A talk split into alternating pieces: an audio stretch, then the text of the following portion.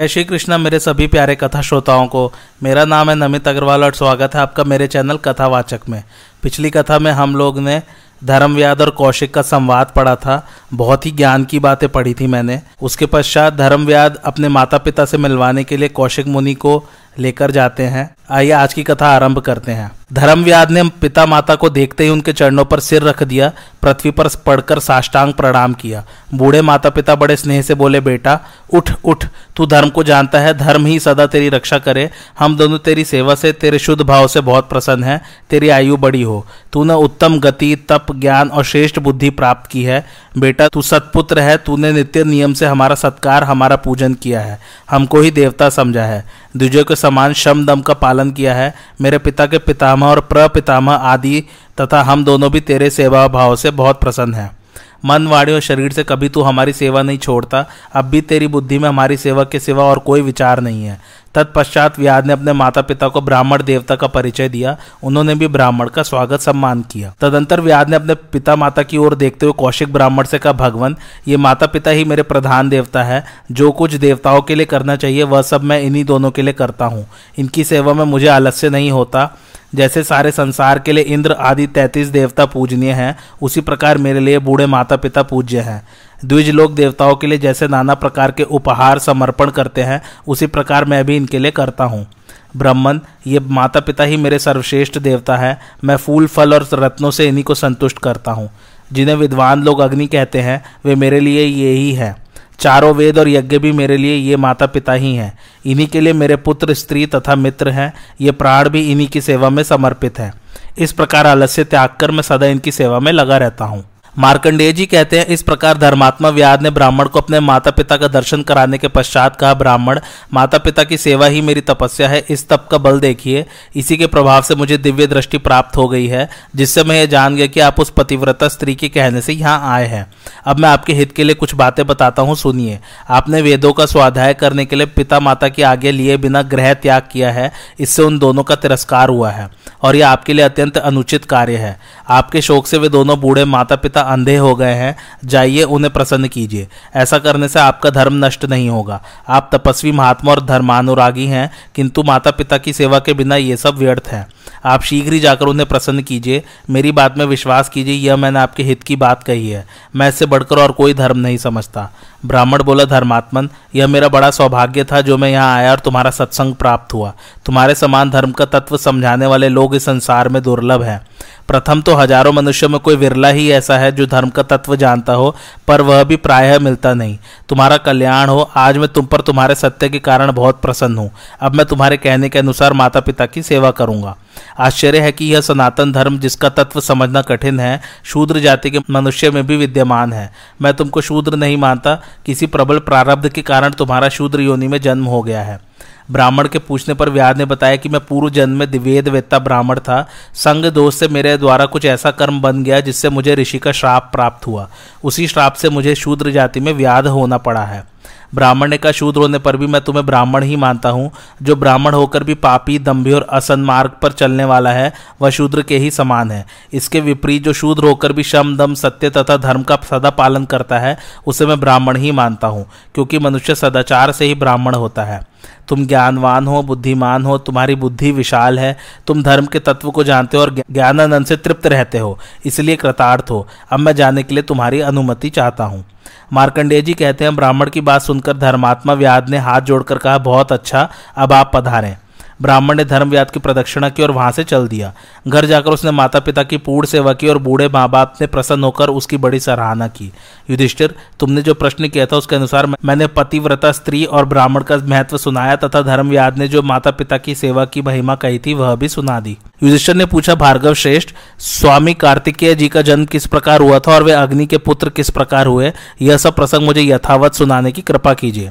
मार्कंडेय जी ने कहा, कुरु नंदन, सुनिए, मैं आपको मतिमान कार्तिकेय जी के जन्म का वृतांत सुनाता हूँ। पूर्व काल में देवता और असुर आपस में संग्राम ठानते रहते थे। उनमें सदा ही घोर रूप वाले असुरों की देवताओं पर विजय होती थी। जब इंद्र ने बार बार अपनी सेना को नष्ट होते देखा तो वे मानस पर्वत पर जाकर एक श्रेष्ठ सेनापति प्राप्त करने के लिए विचार करने लगे। इतने में उनके कानों में एक स्त्री के आर्तनाद का शब्द पड़ा। वह बार बार चिल्लाती थी, अरे, कोई पुरुष दौड़ो, मेरी रक्षा करो। इंद्र ने उसका विलाप सुनकर कहा, भीरू, तू डर मत, अब तेरे लिए भय की कोई बात नहीं है। फिर उसके पास पहुंचकर देखा कि उसके सामने हाथ में गदा लिए केशी दैत्य खड़ा है। तब उस कन्या का हाथ पकड़कर इंद्र ने कहा, रे नीच कर्म करने वाले, तू किस प्रकार इस कन्या का हरण करना चाहता है? याद रख, मैं वज्रधर इंद्र हूँ। अब तू इसका पिंड छोड़ दे। तब केशी बोला, अरे इंद्र, तू ही इसे छोड़ दे। इसे तो मैं वरण कर चुका हूँ। ऐसा करने पर ही तू जीता जागता अपनी पूरी में लौट सकता है। ऐसा कहकर केशी ने इंद्र पर अपनी गदा छोड़ी, किंतु इंद्र ने अपने वज्र द्वारा उसे बीच ही में काट डाला। फिर केशी ने अत्यंत क्रुद्ध होकर इंद्र पर एक पहाड़ की चट्टान फेंकी। अपनी ओर आते देख इंद्र ने उसे भी टुकड़े टुकड़े करके पृथ्वी पर गिरा दिया। गिरते समय उससे केशी को ही चोट लगी। उस चोट से घबराकर वह उस कन्या को छोड़कर भागा। केशी के भाग जाने पर इंद्र ने उस कन्या से पूछा, सुमुखी, तुम कौन हो? किसकी पुत्री हो? और यहाँ तुम्हारा क्या काम है? कन्या ने कहा, इंद्र, मैं प्रजापति की पुत्री हूँ, मेरा नाम देवसेना है दैत्य सेना मेरी बहन है, उसे यह केशी पहले ले जा चुका है। हम दोनों बहनें प्रजापति के आगे लेकर साथ साथ खेलने के लिए इस मानस पर्वत पर आया करती थी और यह केशी दैत्य नित्य प्रति हमें अपने साथ चलने के लिए कहा करता था। किंतु दैत्य सेना का तो इस पर प्रेम था, मैं इसे नहीं चाहती थी। इसलिए उसे तो यह ले गया, मैं आपके बल पराक्रम से बच गई। अब तुम जिस दुर्जय वीर को निश्चित करोगे, उसी को मैं अपना पति बनाना चाहती हूँ। इंद्र ने कहा, मेरी माता दक्ष पुत्री अदिति है, इसलिए तू मेरी मौसेरी बहन होती है। अच्छा बता, तेरे पति का कैसा बल होना चाहिए? कन्या बोली, जो देवता, दानव, यक्ष, किन्नर, नाग, राक्षस और दुष्ट दैत्य को जीतने वाला महान पराक्रमी और अत्यंत बलवान हो तथा जो तुम्हारे साथ मिलकर सभी प्राणियों पर विजय प्राप्त कर ले, वह ब्रह्मनिष्ठ और कीर्ति की वृद्धि करने वाला पुरुष ही मेरा पति होना चाहिए। मार्कंडेय जी बोले, राजन, उस कन्या की बात सुनकर इंद्र को बड़ा खेद हुआ और उन्होंने सोचा कि जैसा यह कहती है, वैसा तो कोई वर इसके लिए दिखाई नहीं देता। फिर वो उसे साथ ले ब्रह्मलोक में पितामह ब्रह्मा जी के पास गए और उनसे कहा, भगवान, आप इस कन्या के लिए कोई सदगुणी और शूरवीर पति बताइए। ब्रह्मा जी ने कहा, इसके लिए जिस प्रकार तुमने विचार किया है, वही बात मैंने भी सोची है। अग्नि के द्वारा एक महान पराक्रमी बालक होगा, वह इस कन्या का पति होगा और तुम्हारे सेनाध्यक्ष का काम करेगा। ब्रह्मा जी के बात सुनकर इंद्र ने उन्हें प्रणाम किया और उस कन्या को साथ लेकर जहाँ वशिष्ठ आदि प्रधान प्रधान ब्रह्मर्षि और देवर्षि थे, वहाँ गए। उन दिनों वे महर्षिगढ़ जो यज्ञ कर रहे थे, उसमें देवता लोग आ आकर अपने भाग ग्रहण करते थे।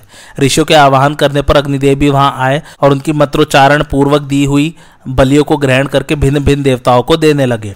उस समय ऋषि पत्नियों का रूप देखकर अग्निदेव की इंद्रिया चंचल हो गई और वे बहुत विचार करने पर भी काम के वेग को रोक न सके। किंतु उस कामाग्नि को शांत करने का उन्हें कोई अवसर मिलना संभव नहीं था, क्योंकि ऋषि पत्नियाँ बड़ी पतिव्रता और शुद्ध हृदय वाली थी। इसलिए अग्निदेव का हृदय बहुत संतप्त होने लगा और वे निराश होकर शरीर त्यागने के विचार से वन में चले गए। जब स्वाहा को मालूम हुआ कि वे ऋषि पत्नियों पर मोहित होने से काम संतप्त होकर वन में चले गए हैं तो उसने विचार किया कि मैं ही ऋषि पत्नियों का रूप धारण करके उन्हें अपने में आसक्त करूँगी। इससे उनका तो मेरे ऊपर प्रेम बढ़ जाएगा और मेरी काम वासना की तृप्ति होगी। यह सोचकर स्वाहा ने पहले महर्षि अंगिरा की पत्नी रूप गुड़ शीलवती शिवा का रूप धारण किया और अग्निदेव के पास जाकर कहने लगे, अग्निदेव, मैं कामाग्नि से जली जा रही हूँ, इसलिए तुम मेरी इच्छा पूर्ण करो।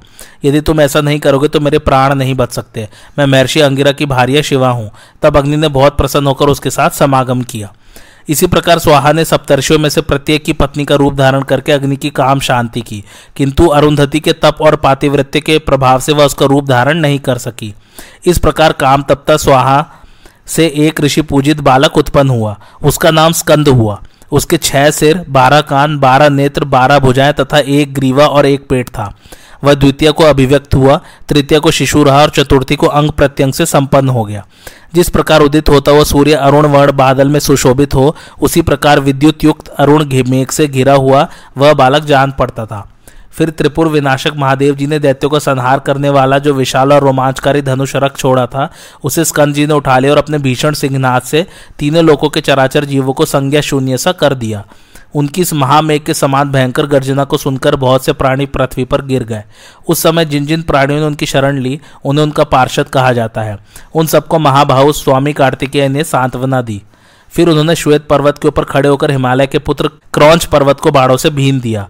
उसी छिद्र में होकर हंस और ग्रध पक्षी आज भी मेरू पर्वत पर जाते हैं। कार्तिकेय जी के बाड़ों से विद्ध होकर क्रौच पर्वत अत्यंत आर्तनाद करता हुआ गिर पड़ा। उसके गिरने पर दूसरे पर्वत भी बड़ा चीतकार करने लगे। उन अत्यंत आर्त पर्वतों का वह चीतकार शब्द सुनकर भी महाबली कार्तिकेय जी विचलित नहीं हुए, बल्कि एक शक्ति हाथ में लेकर सिहनाद करने लगे। जब उन्होंने इस शक्ति को छोड़ा तो उसने बड़े वेग से श्वेत गिरी के एक विशाल शिखर को फोड़ डाला। उनकी मार से विदीर्ण हुआ वह श्वेत पर्वत डरकर दूसरे पहाड़ों के सहित पृथ्वी को छोड़कर आकाश में उड़ गया। तब पृथ्वी भी भयभीत होकर जहाँ तहां से फट गई, किंतु व्याकुल होकर कार्तिकेय जी के पास जाने पर वह फिर बलवती हो गई। पर्वतों ने भी उनके चरणों में सिर झुका और वे फिर पृथ्वी पर आ गए। तब से शुक्ल पक्ष की पंचमी के दिन लोग उनका पूजन करने लगे। इधर जब सप्तर्षियों को उस महान तेजस्वी पुत्र के उत्पन्न होने का समाचार मालूम हुआ तो उन्होंने अरुंधति के सिवा और सब पत्नियों को त्याग दिया। किंतु सुहा ने सप्तर्षियों से बार बार कहा कि मैं अच्छी तरह जानती हूँ कि यह मेरा पुत्र है, आप लोग जैसा समझते हैं वैसी बात नहीं है। विश्वामित्र जी ने जब अग्निदेव को कामातुर देखा था तो वे भी सप्तर्षियों की इष्टि करके गुप्त रूप से उनके पीछे चले गए थे, इसलिए उन्हें सब बातों का ठीक ठीक पता था। उन्होंने भी सप्तर्षियों से कहा कि इसमें आप लोगों की पत्नियों का अपराध नहीं है, किंतु उनसे सब बातें यथावत सुनकर भी उन्होंने अपनी पत्नियों को त्याग ही दिया। जब देवताओं ने स्कंद के बल पराक्रम की बातें सुनी तो उन्होंने आपस में मिलकर इंद्र से कहा, देवराज, स्कंद का बल असहनीय, आप उसे तुरंत मार डालिए। यदि आप ऐसा नहीं करेंगे तो वह देवताओं का राजा बन बैठेगा। इंद्र को यद्यपि अपनी विजय में संदेह था तो भी उन्होंने अरावत पर चढ़कर सब देवताओं को साथ ले स्कंद पर धावा बोल दिया। वहाँ पहुंचकर इंद्र तथा समस्त देवताओं ने भीषण सिहनाद किया। उस शब्द को सुनकर कार्तिकेय जी ने भी समुद्र के समान बड़ी भारी गर्जना की। उस महान शब्द से देवताओं की सेना चेत सी हो गई और उसमें खलबलाए हुए समुद्र के समान सनसनी फैल गई। देवताओं को अपना वध करने के लिए आया देख अग्नि कुमार कार्तिकेय ने कुपित होकर अपने मुख से अग्नि की धधकती हुई ज्वालाएँ छोड़ी। वे लपटे पृथ्वी पर भय से कांपती हुई देव सेना को जलाने लगी। इससे देवताओं के मस्तक, शरीर, आयुध और वाहन जलने लगे तथा वे तितर बितर हो जाने से छिन्न बिन तारागढ़ के समान प्रतीत होने लगे। इस प्रकार जल भुन जाने से उन्होंने इंद्र को छोड़कर अग्निपुत्र स्कंद की ही शरण ली। तब उन्हें कुछ चैन मिला। देवताओं के त्याग देने पर इंद्र ने स्कंद पर वज्र छोड़ा। उस वज्र ने उनके दाहिने अंग पर चोट की। उससे उनके अंग में से एक और पुरुष प्रकट हुआ। वह युवावस्था का था तथा सोने का कवच, शक्ति और दिव्य कुंडल धारण किया था। स्कंद के अंग में वज्र का प्रवेश होने से उत्पन्न होने के कारण वह विशाख नाम से प्रसिद्ध हुआ। इस प्रकार प्रलय अग्नि के समान तेजस्वी एक दूसरे पुरुष को उत्पन्न हुआ देखकर इंद्र को बड़ा भय हुआ और उन्होंने हाथ जोड़कर स्कंद की ही शरण ली। साधु स्कंद ने सेना के सहित इंद्र को अभय दान दिया, तब देवता लोग अत्यंत प्रसन्न होकर बाजे बजाने लगे। उस समय ऋषि ने उनसे कहा, देवश्रेष्ठ, तुम्हारा कल्याण हो, तुम संपूर्ण लोगों का मंगल करो। अभी तुम्हें उत्पन्न हुए छह रात्रियाँ ही बीती हैं, फिर भी तुमने सारे लोगों को अपने काबू में कर लिया और फिर तुम्ही ने इन्हें अभय भी दिया है। अतः अब तुम ही इंद्र बनकर तीनों लोगों को निर्भय कर दो। स्वामी कार्तिकेय ने पूछा मुनिगढ़ यह इंद्र त्रिलोकी का क्या काम करता है और किस प्रकार यह देवताओं की रक्षा करता है? ऋषियों ने कहा, इंद्र समस्त प्राणियों को बल, तेज, प्रजा और सुख प्रदान करता है तथा प्रसन्न होने पर वह सब प्रकार की इच्छाएँ पूरी कर देता है। वह दुराचार्यों का संहार करता है, सदाचार्यों की रक्षा करता है तथा प्राणियों के प्रत्येक कार्य में उनका अनुशासन करता है। जब सूर्य नहीं रहता तो वही सूर्य हो जाता है और चंद्रमा के अभाव में वही चंद्रमा होकर चमकता है। इसी प्रकार वही भिन्न भिन्न कारणों से अग्नि, वायु, पृथ्वी और जल बन जाता है। यही सब काम इंद्र को करने पड़ते हैं क्योंकि इंद्र में बड़ा बल होता है। वीरवर, तुम भी बड़े बलवान हो, इसलिए तुम ही हमारे इंद्र बन जाओ। तब इंद्र ने भी कहा, महाबाहो, तुम इंद्र बनकर हम सबको सुखी करो। तुम वास्तव में इस पद के योग्य हो, इसलिए आज ही अपना अभिषेक कराओ। स्कंद ने कहा, शक्र, आप ही निश्चिंत होकर त्रिलोकी का शासन करें। मैं तो आपका सेवक हूँ, मुझे इंद्र पद की इच्छा नहीं है। इंद्र बोले, वीर, तुम्हारा बल अद्भुत है। तुम्हारे पराक्रम से चकित हुए प्राणी मुझे गिरी हुई दृष्टि से देखेंगे। यही नहीं, वे हमारे बीच में भेद डालने का भी प्रयत्न करेंगे। इस प्रकार मतभेद हो जाने से मेरी और तुम्हारी लड़ाई ठानेगी, और जैसी मेरी धारणा है, उसमें विजय तुम्हारी ही होगी। इसलिए तुम ही इंद्र बन जाओ। इस विषय में कोई सोच विचार मत करो। स्कंद ने कहा शक्र इस त्रिलोकी के और मेरे भी आप ही राजा हैं। कहिए, मैं आपकी किस आज्ञा का पालन करूँ? इंद्र बोले अच्छा तुम्हारे कहने से इंद्र तो मैं बना रहूँगा। किंतु यदि सचमुच तुम मेरी आज्ञा मानना चाहते हो तो सुनो। तुम देव सेना पति के पद पर अपना अभिषेक करा लो। स्कंद ने कहा ठीक है। दानवों के विनाश, देवताओं के अर्थ सिद्धि तथा गौर ब्राह्मणों के हित के लिए आप सेनापति के पद पर मेरा अभिषेक प्रसन्नता से कर दीजिए। मार्कंडेय जी कहते स्कंद के इस प्रकार कहने पर इंद्र ने समस्त देवताओं के सहित उन्हें देवताओं का सेनापति बना दिया। उस समय महर्षियों से पूजित होकर वे बड़े ही सुशोभित हुए। इतने ही में वहाँ पार्वती जी के सहित भगवान शंकर पधारे। उन्होंने स्वयं ही विश्वकर्मा की बनाई हुई एक माला उनके गले में पहना दी। अग्निदेव ने एक मुर्ग दिया। उसकी कालाग्नि के समान लाल रंग की ध्वजा सर्वदा उनके रथ पर फहराया करती है। जो समस्त प्राणियों की चेष्टा, प्रभा, शांति और बल है तथा देवताओं की विजय को बढ़ाने वाली है, वह शक्ति स्वयं उनके आगे आकर उपस्थित हो गई। फिर उनके शरीर में जन्म के साथ उत्पन्न हुए कवच ने प्रवेश किया। वह युद्ध करने के समय स्वयं ही प्रकट हो जाता है। शक्ति, धर्म, बल, तेज, कांति, सत्य, उन्नति, ब्रह्मांडयता, असमोह, भक्तों की रक्षा, शत्रुओं का संहार और लोगों की रक्षा करना, ये सब गुण स्कंद में जन्मता ही है। इस प्रकार सभी देवगणों ने अपना सेनापति बना लिया।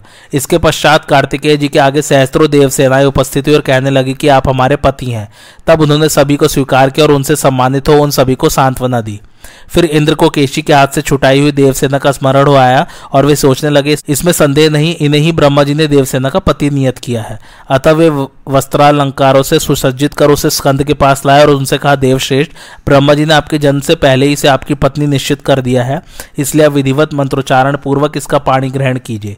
तब स्कंद ने विधि पूर्वक उसका पाणी ग्रहण किया। उस समय मंत्रवेत्ता बृहस्पति जी ने मंत्रोच्चारण और हवन आदि किया। इस प्रकार देवसेना कार्तिकेय जी की पटरानी होकर प्रसिद्ध हुई। उसी को ब्राह्मण लोग षष्ठी, लक्ष्मी, आशा, सुखप्रदा सिनी वाली कुहू, सदवृत्ति और अपराजिता भी कहते हैं। मार्कंडेय जी कहते हैं, राजन, कार्तिकेय को श्री संपन्न और देवताओं का सेनापति हुआ देख सप्तर्षियों की छह पत्नियाँ उनके पास आई। वे धर्म युक्त और व्रतशीला थी, फिर भी ऋषियों ने उन्हें त्याग दिया था। उन्होंने देवसेना के स्वामी भगवान कार्तिकेय से कहा, बेटा, हमारे देवतुल्य पतियों ने अकारण ही हमारा त्याग कर दिया है, इसलिए हम पुण्य लोक से च्युत हो गई हैं। उन्हें किसी ने समझा दिया है कि हमसे ही तुम्हारा जन्म हुआ है। अतः हमारी सच्ची बात सुनकर तुम हमारी रक्षा करो। तुम्हारी कृपा से हमें अक्षय स्वर्ग की प्राप्ति हो सकती है। इसके सिवा हम तुम्हें अपना पुत्र भी बनाना चाहती हैं। स्कंद ने कहा, निर्दोष देवियों, आप मेरी माताएँ हैं और मैं आपका पुत्र हूँ। इसके सिवा आपकी यदि कोई और इच्छा हो तो वह भी पूर्ण हो जाएगी। जब कार्तिकेय जी ने अपनी माताओं का इस प्रकार प्रिय किया तो स्वाहा ने भी उनसे कहा, तुम मेरे औरस पुत्र हो। मैं चाहती हूँ कि तुम मेरा एक अत्यंत दुर्लभ प्रिय कार्य करो। तब स्कंद ने उससे कहा, तुम्हारी क्या इच्छा है? स्वाहा बोली, मैं दक्ष प्रजापति की लाडली कन्या हूँ। बचपन से ही अग्निदेव पर मेरा अनुराग है, किंतु अग्नि को पूर्णतया मेरे प्रेम का पता नहीं है। मैं निरंतर उन्हीं के साथ रहना चाहती हूँ।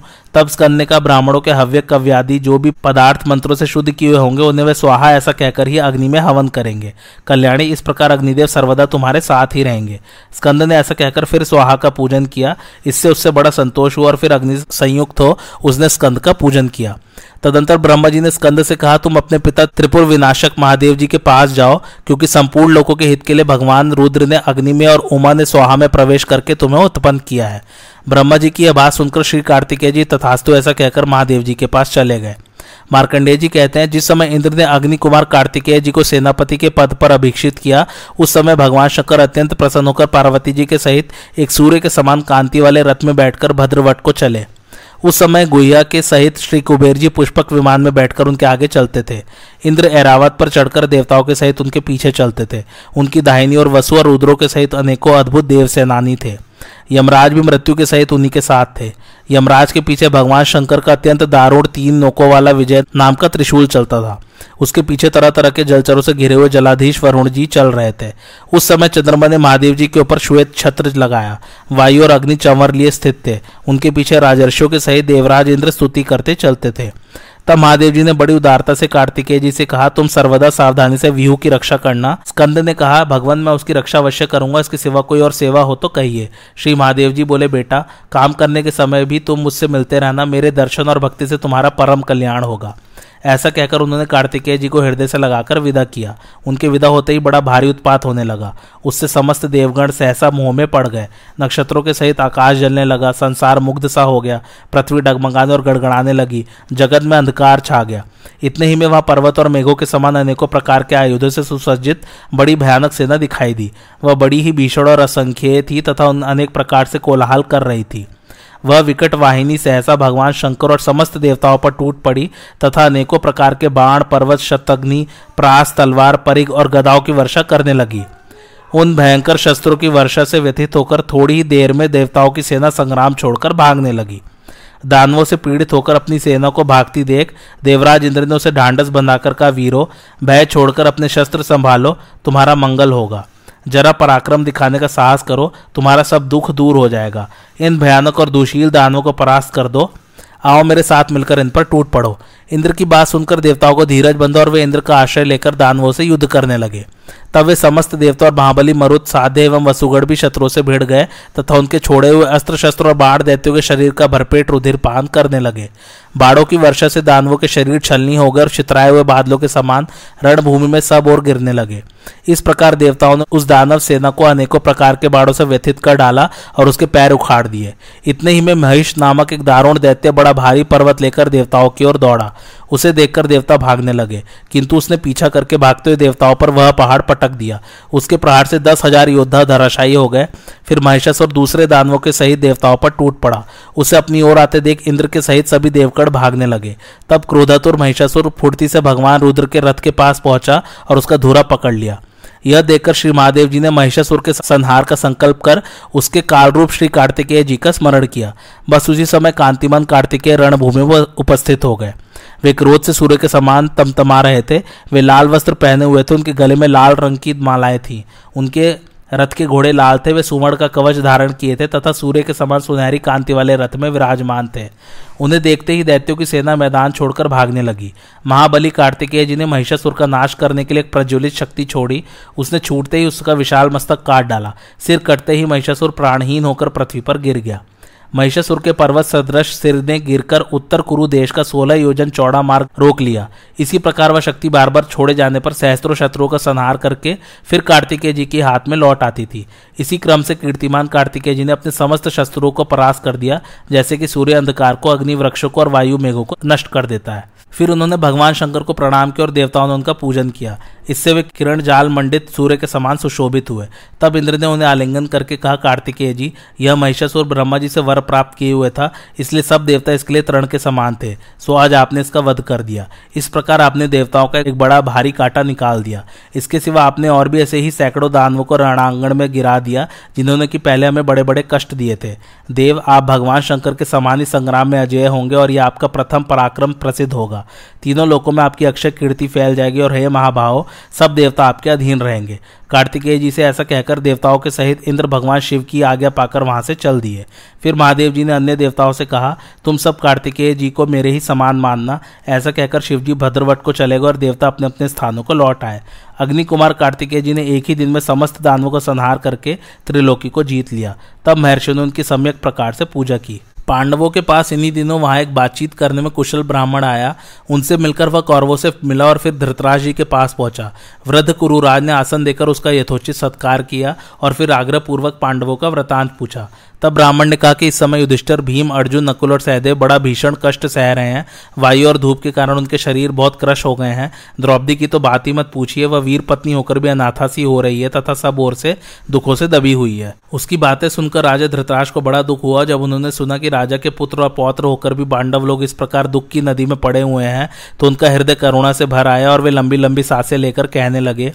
धर्मपुत्र युधिष्ठर तो मेरे अपराध पर ध्यान नहीं देंगे और अर्जुन भी उन्हीं का अनुसरण करेगा। किंतु इस वनवास से भीम का कोप तो उसी प्रकार बढ़ रहा है, जैसे हवा लगने से आग सुलगती रहती है। उस क्रोधानल से जलकर वह वीर हाथ से हाथ मलकर इस प्रकार अत्यंत भयानक और गर्म साँसें लिया करता है, मानो मेरे पुत्र और पौत्रों को जलाकर भस्म कर देगा। अरे दुर्योधन, शकुनी, कर्ण और दुशासन की बुद्धि न जाने कहाँ मारी गई है? इन्होंने जो राजे जुए के द्वारा छीना है, उसे ये मधु सा मीठा समझते हैं, इसके द्वारा अपने सर्वनाश की ओर इनकी दृष्टि ही नहीं जाती। देखो, शकुनी ने कपट की चाले चलकर अच्छा नहीं किया, फिर भी पांडवों ने इतनी साधुता की कि उसी समय उन्हें नहीं मारा। किंतु इस कुपुत्र के मुँह में फंसकर मैंने तो वह काम कर डाला जिसके कारण कौरवों का अंतकाल समीप दिखाई दे रहा है। सव्य साची अर्जुन अद्वितीय धनुर्धर है, उसका गांडीव धनुष भी बड़े प्रचंड वेग वाला है, और अब उसके सिवा उसने और भी अनेकों दिव्य अस्त्र प्राप्त कर लिए हैं। भला ऐसा यहाँ कौन है जो इन तीनों के तेज को सहन कर सके? धृताश की ये सब बातें सुबल पुत्र शुकुनी ने सुनी और फिर कर्ण के साथ एकांत में बैठे हुए दुर्योधन के पास जाकर उसे सुनाई। यह सब सुनकर उस समय शूद्र बुद्धि दुर्योधन भी उदास हो गया। तब शकुनी और कर्ण ने उससे कहा भरत नंदन अपने पराक्रम से तुमने पांडवों को यहाँ से निकाला है। अब तुम अकेले इस पृथ्वी को इस प्रकार भोगो जैसे इंद्र स्वर्ग का राज्य भोगता है। देखो, तुम्हारे बाहुबल से आज पूर्व, पश्चिम, दक्षिण, उत्तर, चारों दिशाओं के नृपतिगढ़ तुम्हें कर देते हैं। जो दीप्तिमती राजलक्ष्मी पहले पांडवों की सेवा करती थी, आज वह तुम्हें और तुम्हारे भाइयों को मिली हुई है। राजन, सुना है कि आजकल पांडव लोग द्वैतवन में एक सरोवर के ऊपर कुछ ब्राह्मणों के साथ रहते हैं। सो मेरा ऐसा विचार है कि तुम खूब ठाट बाट से वहाँ चलो और सूर्य जैसे अपने ताप से संसार को तपाता है, उसी प्रकार अपने तेज से पांडवों को संतप्त करो। तुम्हारी महिषा भी बहुमूल्य वस्त्रों से सुसज्जित होकर चले और मृग चर्म एवं वलकल धारणी कृष्ण को देखकर छाती ठंडी करें तथा अपने ऐश्वर्य से उसका जी जलावे। दुर्योधन से ऐसा कहकर कर्ण और शकुनी चुप हो गए। तब राजा दुर्योधन ने कहा, कर्ण, तुम जो कुछ कहते हो वह बात तो मेरे मन में भी बसी हुई है। पांडवों को वलकल वस्त्र और मृक्षर मोड़े देखकर मुझे जैसी खुशी होगी, वैसी सारी पृथ्वी का राज्य पाकर भी नहीं होगी। भला इससे बढ़कर प्रसन्नता की क्या बात होगी कि मैं द्रौपदी को वन में गेर हुए कपड़े पहने देखूँ? परंतु मुझे कोई ऐसा उपाय नहीं सूझ रहा है जिससे कि मैं द्वैत वन में जा सकूँ और महाराज भी मुझे वहाँ जाने की आज्ञा दे दें। इसलिए तुम मामा शकुनी और भाई दुशासन के साथ सलाह करके कोई ऐसी युक्ति निकालो, जिससे हम लोग द्वैतवन में जा सके। तदंतर सब लोग बहुत ठीक, ऐसा कहकर अपने अपने स्थानों को चले गए। रात्रि बीतने पर भोर होते ही वे फिर दुर्योधन के पास आए। तब कर्ण ने हंसकर दुर्योधन से कहा, राजन, मुझे द्वैतवन में जाने का एक उपाय सूझ गया है, उसे सुनिए। आजकल आपकी गायों के गोष्ठ द्वैतवन में ही है और वे आपकी प्रतीक्षा कर रहे हैं, इसलिए हम लोग घोष यात्रा के बहाने वहाँ चलेंगे। यह सुनकर शकुनी भी हंसकर बोल उठा द्वैतवन में जाने का उपाय तो मुझे भी खूब जचता है। इस काम के लिए महाराज हमें अवश्य अपनी अनुमति दे देंगे और पांडवों से मेलजोल करने के लिए भी समझावेंगे। ग्वाले लोग द्वैतवन में तुम्हारी आने की बाट देखते ही हैं, इसलिए घोष यात्रा के मिस से हम वहाँ ज़रूर जा सकते हैं। राजन इस प्रकार सलाह करके वे सब राजा धृतराज के पास आए और उन सबने धृतराज से तथा धृतराज ने उनसे कुशल समाचार पूछा। उन्होंने पहले से ही समंग नाम के गोप को पढ़ाकर ठीक कर लिया था। उसने राजा धृतराज की सेवा में निवेदन किया कि महाराज, आजकल आपकी गाय समीप ही आई हुई है। इस पर कर्ण और शकुनी ने कहा, कुरुराज, इस समय गाय बड़े रमणीक प्रदेश में ठहरी हुई हैं। यह समय गाय और बछड़ों की गणना करने तथा उनके रंग और आयु आदि का ब्यौरा लिखने के लिए भी बहुत उपयुक्त है। इसलिए आप दुर्योधन को वहाँ जाने की आज्ञा दे दीजिए यह सुनकर धृतराज ने कहा, हे तात, गायों की देखभाल करने में तो कोई आपत्ति नहीं है, किंतु मैंने सुना है कि आजकल नरशार्दुल पांडव लोग भी उधर वहीं कहीं पास ही में ठहरे हुए हैं। इसलिए मैं तुम लोगों को वहाँ जाने की अनुमति नहीं दे सकता, क्योंकि तुमने उन्हें कपट से जुए में हराया है और उन्हें वन में रहकर बहुत कष्ट भोगना पड़ा है। कर्ण, वे लोग तब से निरंतर तप करते रहते हैं और अब सब प्रकार शक्ति संपन्न हो गए हैं। तुम तो अहंकार और मुँह में चूर हो रहे हो, इसलिए उनका अपराध के बिना मानोगे नहीं। और ऐसा होने पर वे अपने तप के प्रभाव से तुम्हें अवश्य भस्म कर देंगे। यही नहीं, उनके पास अस्त्र शस्त्र भी ही है, इसलिए क्रोधित हो जाने पर वे पाँचों वीर मिलकर तुम्हें अपनी शस्त्राग्नि में भी होम सकते हैं। यदि संख्या में अधिक होने के कारण किसी प्रकार तुमने ही उन्हें दबा लिया तो यह भी तुम्हारी नीचता ही समझी जाएगी, और मैं तुम्हारे लिए उन पर काबू पाना असंभव ही समझता हूँ। देखो, अर्जुन को जिस समय दिव्यास्त्र नहीं मिले थे, तभी उसने सारी पृथ्वी को जीत लिया था। फिर अब दिव्यास्त्र पाकर तुम्हें मार डालना, उसके लिए कौन बड़ी बात है? इसलिए मुझे स्वयं तुम लोगों का वहाँ जाना उचित नहीं जान पड़ता। गायों की गणना के लिए कोई दूसरे विश्वास पात्र आदमी भेजे जा सकते हैं। इस पर शकुनी ने कहा, राजन, हम लोग केवल गायों की गणना करना चाहते हैं, पांडवों से मिलने का हमारा विचार नहीं है, इसलिए वहाँ हमसे कोई अभद्रता होने की संभावना नहीं है। जहाँ पांडव लोग रहते होंगे, वहाँ तो हम जाएँगे ही नहीं। शकुनी के इस प्रकार कहने पर महाराज धृतराज ने इच्छा न होने पर भी दुर्योधन को मंत्रियों के सही जाने की आज्ञा दे दी। उनकी आज्ञा पाकर राजा दुर्योधन बड़ी भारी सेना लेकर हस्तिनापुर से चला। उसके साथ दुशासन, शकुनी, कई भाई और हज़ारों स्त्रियाँ थी। उनके सिवा आठ हज़ार रथ, तीस हज़ार हाथी, हज़ारों पैदल और नौ हज़ार घोड़े भी थे तथा सैकड़ों की संख्या में बोझा ढोने के छकड़े, दुकानें बनी और बंदीजन भी चले। इस सब लश्कर के साथ वह जहाँ तहा पड़ाव डालता घोषों के साथ पहुँच गया और वहाँ अपना डेरा लगा दिया। उसके साथियों ने भी उस सर्वगुण संपन्न, रमणीय, परिचित, सजल और सघन प्रदेश में अपने अपने ठहरने की जगह ठीक कर ली। इस प्रकार जब सबके ठहरने का ठीक ठाक हो गया तो दुर्योधन ने अपनी असंख्य गायों का निरीक्षण किया और उन पर नंबर और निशानी डलवाकर सबकी अलग अलग पहचान कर दी। वह आनंद से वन में विहार करने लगा। घूमते घूमते वह द्वैत वन के सरोवर पर पहुँचा। उस समय उसका ठाट बाट बहुत बड़ा चढ़ा था। वहाँ उस सरोवर के तट पर ही धर्मपुत्र युधिष्ठर कुटी बनाकर रहते थे। वे महारानी द्रौपदी के सहित इस समय दिव्य विधि से एक दिन में समाप्त होने वाला राजर्षि नामक यज्ञ कर रहे थे। तभी दुर्योधन ने अपने सहस्त्रों सेवकों को आज्ञा दी कि शीघ्र ही यहाँ क्रीड़ा भवन तैयार करो। सेवक लोग राजाज्ञा को सिर पर रखकर क्रीड़ा भवन बनाने के विचार से द्वैत वन के सरोवर पर गए। जब वे वन के दरवाजे में घुसने लगे तो उनके मुखिया को गंधर्वों ने रोक दिया। क्योंकि उनके पहुँचने से पहले ही वहाँ गंधर्वराज चित्रसेन, जल क्रीड़ा करने के विचार से अपने सेवक, देवता और अप्सराओं के सहित आया हुआ था और उसी ने उस सरोवर को घेर रखा था।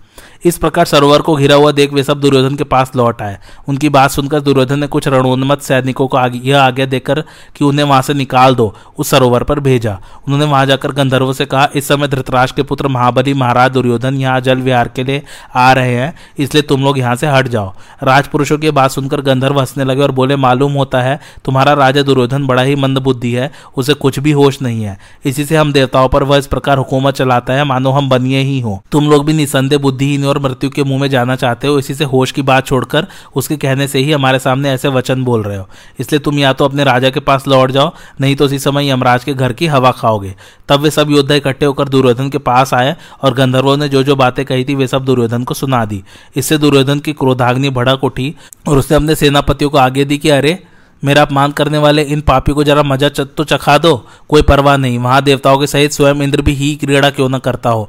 दुर्योधन के आगे पाते धृतराज के सभी पुत्र और सहस्त्रों योद्धा कमर कसकर तैयार हो गए और गंधर्व को मार पीट कर बलात् उस वन में घुस गए। गंधर्वों ने यह सब समाचार अपने स्वामी चित्रसेन को जाकर सुनाया। तब उसने उन्हें आगे दी कि जाओ नीच कौरवों की अच्छी तरह मरम्मत कर दो। तब वे सबके सब अस्त्र शस्त्र लेकर कौरवों पर टूट पड़े। कौरवों ने जब उन्हें अकस्मात हथियार उठाए अपनी ओर आते देखा तो वे दुर्योधन के देखते देखते इधर उधर भाग गए। तब दुर्योधन शकुनी, दुशासन, विकर्ण तथा धृतराज के कुछ अन्य पुत्र रथों पर चढ़कर गंधर्वों के सामने डट गए। कर्ण उन सबके आगे रहा। बस दोनों ओर से बड़ा भीषण और रोमांचकारी युद्ध छिड़ गया। कौरवों की बाढ़ वर्षा ने गंधर्वों के शिकंजे ढीले कर दिए। तब गंधर्वों को भयभीत देख चित्रसेन को क्रोध चढ़ाया और उसने कौरवों का नाश करने के लिए मायास्त्र उठाया। चित्रसेन की माया से कौरव चक्कर में पड़ गए। उस समय एक एक कौरव वीर को दस दस गंधर्वों ने घेर लिया। उनकी मार से पीड़ित होकर वे रणभूमि से प्राण लेकर भागे। इस प्रकार कौरवों की सारी सेना तितर बितर हो गई।